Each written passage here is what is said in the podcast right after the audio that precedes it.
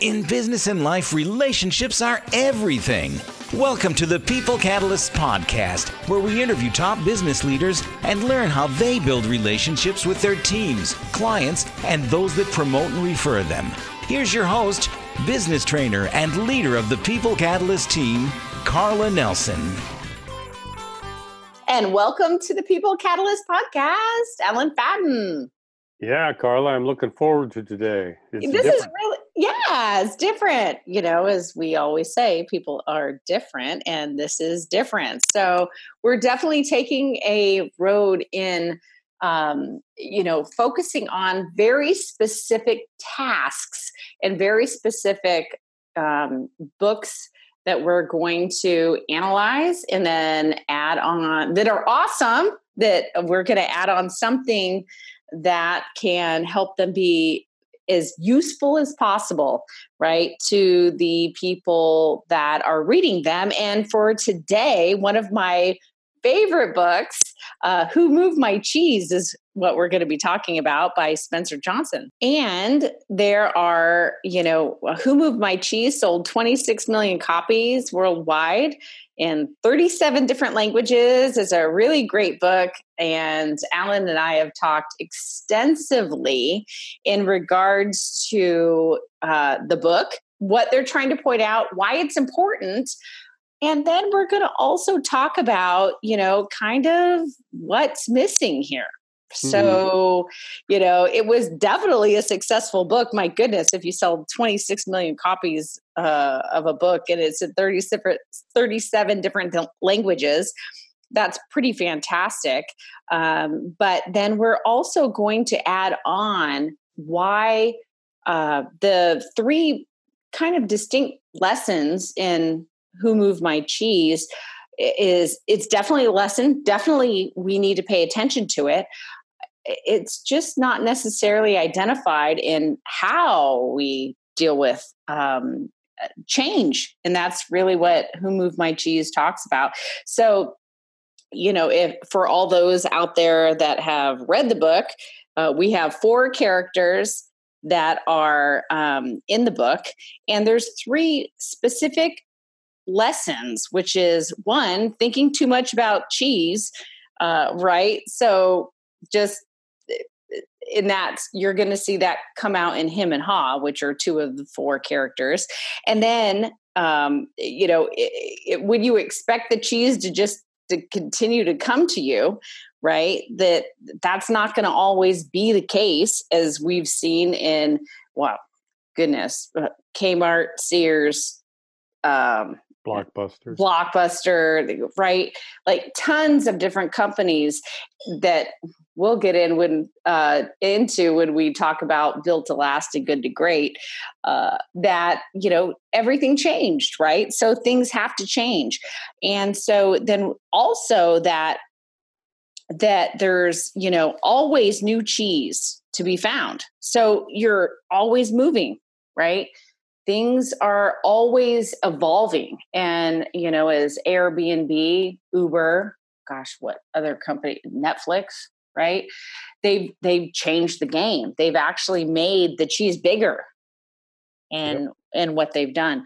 And so we're going to talk about you know why who moved my cheese was amazingly successful and it's a great book and then talk about you know what's missing in how do you get this from point a to point b to point c to point d and get to what Warren Buffett always says, which is, you know, he hates innovation. right. he, he, wants, he, he wants a predictable cash flow.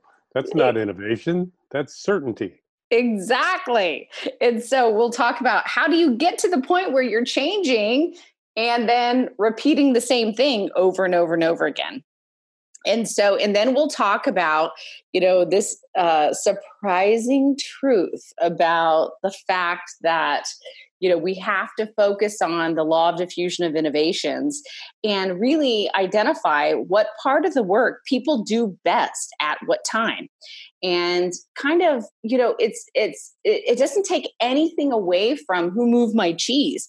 It just we're going to add on to it and say you know, this is how you can take what was taught to you, but then get to a point of coming up with the idea, which we'll talk about is the ideation phase, and then the implementation phase, which is completely different uh, with you know two different point guards uh, that you need to identify uh, and uh, and give them the ability on and honestly across all areas. Give them the ability to lead at the time that they are going to uh, shine best in starting from ideation to implementation. Yep. Awesome. So and okay go the, ahead. one of the questions i always have is it sold 26 million copies does that mean that 26 million people read the book and then transformed their attitude toward change and were suddenly able to uh, make and accept large amounts of change? Yeah, no. I'll just answer that one for you right now. Thank you. No, that's not, not, not what happened. mm-hmm. But, eh, you know, is the stats show is what's the percentage of people that only read the first? And if you only read the first yeah. chapter of Who Moved My Cheese, oh my gosh. I mean, what was that? Like seven pages? Yeah. Uh, 70% of the people who buy business books read only the first chapter. Yeah, exactly. So, but in and again, I love this book. It's really cute. It the way that it states uh, how people think about things and how they get too much into their mind versus you know the uh, so Hem and Haw are always going oh what should i do right and then you've got sniff and scurry who are eh, they just go. They're like, I'm I'm putting my shoes on. That she's got smaller. I'm going mm-hmm. somewhere different. So you can identify it, but at the end of the day, it's not one individual that is going to affect change. And so um, what we're going to talk about is yes is change going to happen absolutely i mean it's incredible and you know i always love the stat that we talk about allen that deming identifies, which is 94% of failure is process failure. It's not people failure. Right. Yep. And how many books are about people? Uh, yeah, that's true. There's another little quote that fits in there nicely too, and that is uh, people want change, they just don't want to be changed. And, you know, like Blockbuster, uh, as you're hanging on to your last store and where Anchorage, Alaska, or something like that, out of ten thousand stores. Uh, you know, they got changed. They didn't change. They got changed. They got it handed to them. Yes, and who who survived that change too is amazing, right? Uh, out of Blockbuster, what were there like three different locations left a year ago? Now there's one, now there's and basically one, yeah. the the way they changed was to be able to and there was like what 10,000 stores or something like I mean they were a gigantic yeah. organization, Absolutely. right? And now they I think they have one location and the only focus that they have which is niching themselves out. Think about that. Oh my gosh, 10,000 locations down to one is they only have movies that you can't get on live stream that are in some specific niche right? I mean, good night. Think about that. And so many other companies that, you know, didn't change. And that's why Who Moved My Cheese is fantastic because we have to assume change, especially in this world with uh, technology and, you know, uh, blockchain and AI. And it's just constantly moving. I mean, who thought that the, the largest hoteler in the world would never own a piece of real estate? right? Mm-hmm. Yeah. It's just crazy. And so, what we want to talk about is that, you know, Who Moved My Cheese is a great book. However, we also need to look at, you know, how people deal with change differently based off their core nature of work. And of course, that's mover, shaker, prover, and maker. And, you know, a mover based off of their core nature of work, and I'll take this one, you can take the shaker one, is a, a mover in that certain uh, situation that things are changing is what is their run home to mommy? Because each core nature of work you know regard regardless of you know the fact that change is going to happen because it always is going to happen we respond to it differently right? Absolutely. And I think that's the piece with um, Who Moved My Cheese is they kind of separate everybody. So you've got Hem and Haw, and they're supposed to be the people. And then you've got the two mice, right, that are sniff and scurry. And it's like, oh, one just responds. Well, the challenge with that is that we've got early adopters and later adopters. We got people that do respond quickly, um, but they typically respond, which I find kind of interesting. And who moved my cheese? It's just one answer. like that yeah. is not what shakers do. No, right. it's not one one problem. It's that problem, and then let me solve that one, that one, that one, that one, that one, that one, that one, that one. Right? They're going to continually look for different answers to solve problems to. And so, you know, each of the four core natures of work, which is necessary just as a uh, relay team, is, you know, your mover is always going to look at a situation uh, to change, is going, hey, we already, you know, decided to do X, Y, and Z. We can't move this, this, and this. We can't, you know, uh, identify you know all the people that we need now we we just told them what we needed to do like 2 weeks ago. And so for a mover i think that their biggest adjunct and they're your best um, you know um, individual to go to in regards to uh, adopting a new idea. So 15% of the population are movers, and they are the individuals that will say yes to a new idea. But at the same time, you can see them pushing back on a new idea if it's going to adjust anything that they already agreed to. right. Because right? they want to stay on purpose and stay on schedule and and the prioritization right? You already agreed to it. We already went here. We already did this. And this of course we're talking about implementation not ideation. And so you know when you get to ideation i think um, movers are a little bit more open in that regard. But uh, do you want to talk a little bit allen about shakers and why shakers are going to push back and not adopt a new idea? Yeah and shakers uh, are fine with any idea as long as it's mine I'm a shaker. So uh, what we'll do is uh, we'll just keep generating ideas and generating ideas, and they all look the same to us. And so uh, uh, that's what I'll do is I'll never quit generating ideas, and pretty soon people will get tired of it, and we won't get anywhere. Yes, Exactly. So, um, and again, a mover is going to uh, adopt it eas- more easily simply because they like good ideas.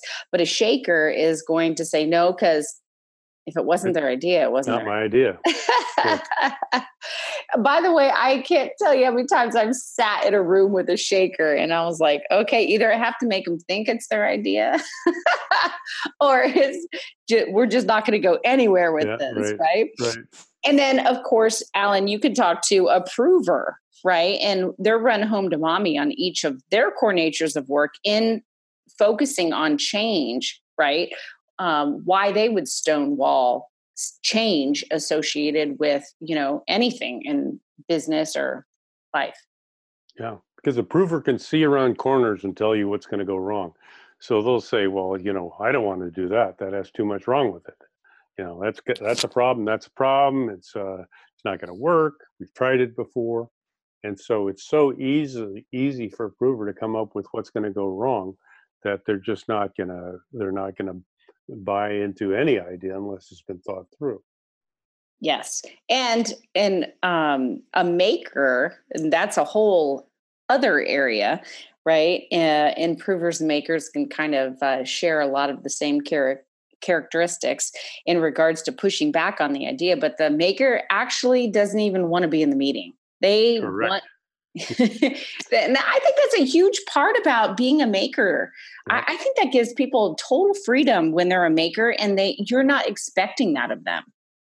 That's right. They just want to do real work. They just want to run their checklist and make sure that everything's running smoothly. And everything's in its place.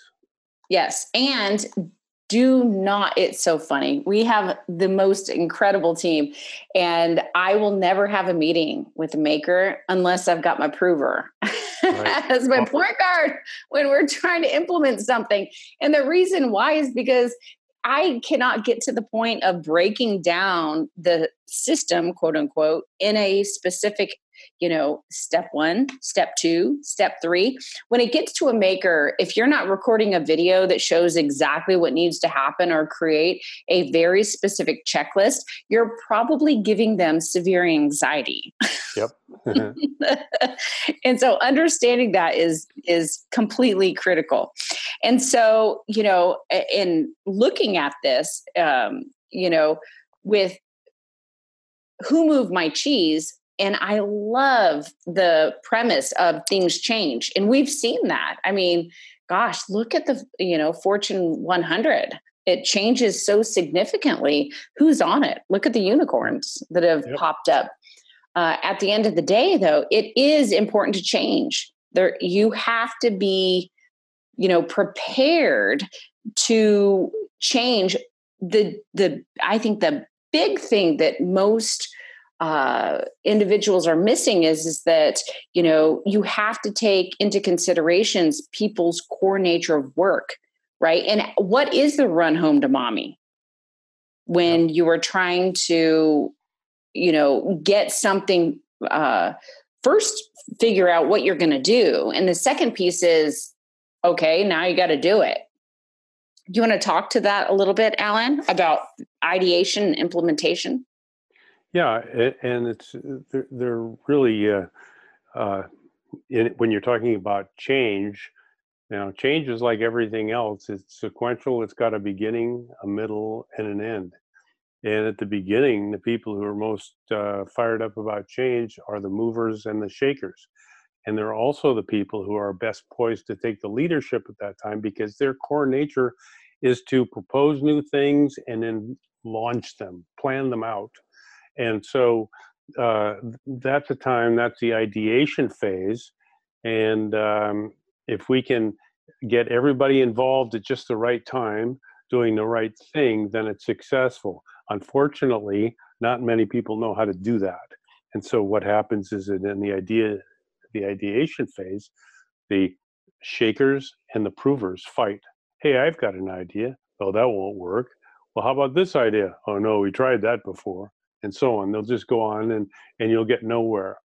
And then in the implementation phase, it's a little bit different. The leadership uh, changes. The mover is kind of the buffer between the prover and the shaker and the ideation phase. But once you get to implementation, that's where you've got a thought through idea that you're ready to roll on then it changes and the prover takes the leadership and manages the maker because Man, that, that is, is now so critical. Okay, so yeah. I'm just going to repeat that is in the ideation stage, which is this is what we're going to do. This is the change. It's a change to marketing, it's a change to branding. It's it doesn't matter what the change that you are implementing, right? This is what are we going to do and how do we get everybody's buy in from it? And how do we make it the best idea we can, right? There's the ideation.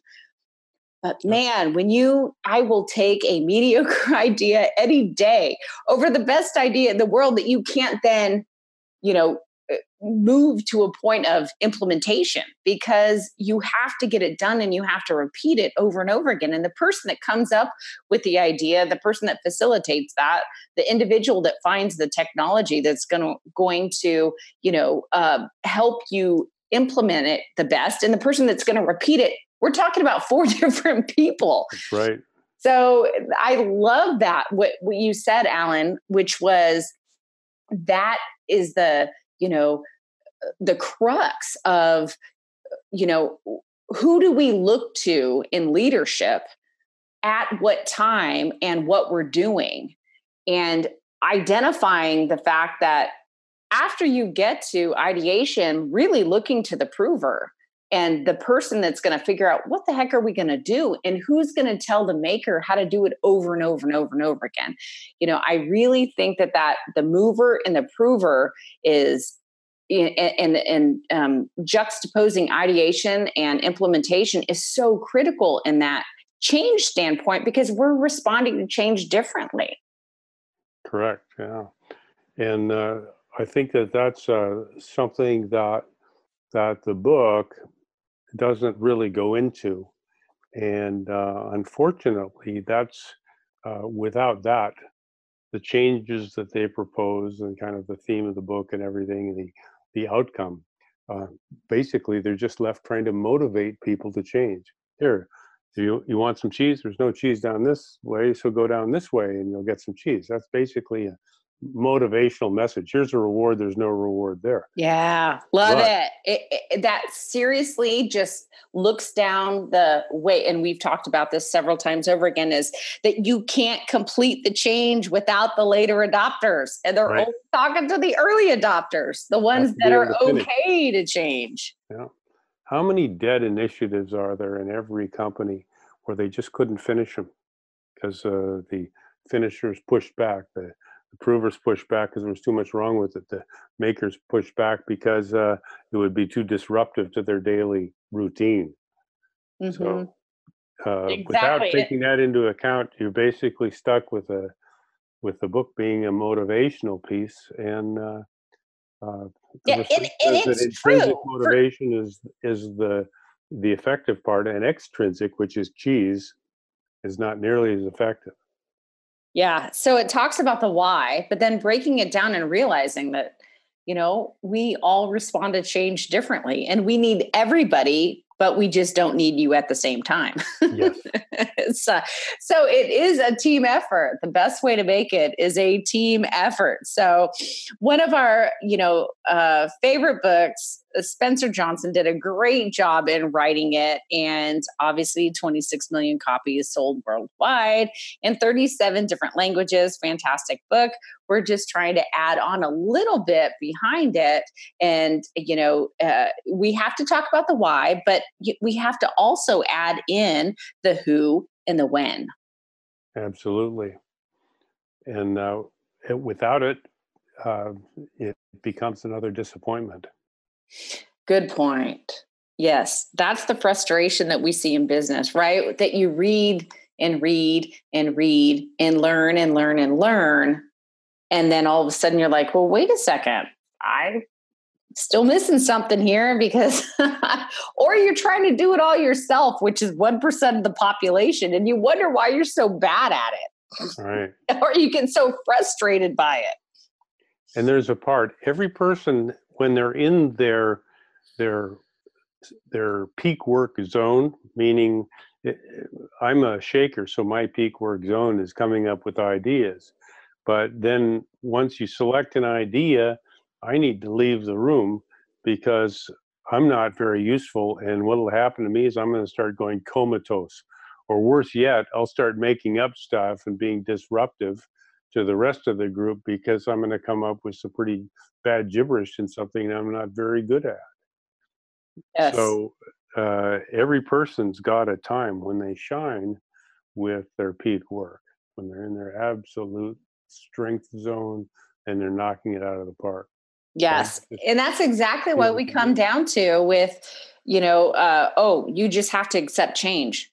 What? Yeah. Right? I mean, it's like, yes, we no do, but we all accept, depending on who you're talking to. Right. But and, we and need everybody. Here's a big distinction is that you might like the idea of something, right? It's a worthy thing to do. Let's uh, uh, put 10% of our revenue into feeding the poor. Uh, however, uh, if we put uh, your role in doing that as sitting in a room all day, uh, messing with spreadsheets to try to make sure that that all the food goes out in the exact proper proportions to people, then your role in it is going to kill all your enthusiasm for the problem. So you're motivated to feed the poor, but you got such a rotten role in it that your motivation all goes away and you go comatose or you get mad and leave or you whatever happens. But uh, that's a, and we respond to it differently. So we've said this over and over again this amazing truth about work you know we create all of this work for 1% of the population but you know exactly what i'm going to say here allen is people are different. we respond to it differently. And so we write these books and we put everybody, and it's not that the truth is not the truth. It's at the end of the day, you have leaders going, okay, so this is truth. This is great. Where do I go from here? and that's exactly what we want to share is that you know the lessons are awesome um, they're true and being uh, obviously the people catalyst is that you know we are on a mission to change the way work is done. Because you know allen you being a such a significant um, shaker in working with you i don't expect you to do the things that you're not good at. Yeah. and guess what? I can understand and forgive the items that you know your that's just your core nature of work. You're and, and you're best walking around going, here's 50 ideas, here's 50 ideas, here's 50 ideas, and understanding that that's your best role. Right. And I think I get the same um, uh, leeway in that. And then, of yeah. course, we have Kevin on our team that is like the prover from the prover world. Yeah. we've got we've got such you know, extreme individuals in each of the four core natures of work on the team. And then we can understand it and then go, guess what? I can appreciate it. I'm not frustrated by it. And it's why 70% of people, and this is not me saying this, this is Gallup saying it, hate what they do every day. Yes, indeed. Because and, they're not. Uh, I love what I do, thanks to you. because yeah, you honor me for who I am. And and I just walk around and come up with ideas and then honoring you for who you are, I give you a list of ideas and say, hey, pick the best one. What do you yeah, think? Exactly. And so, and, happy.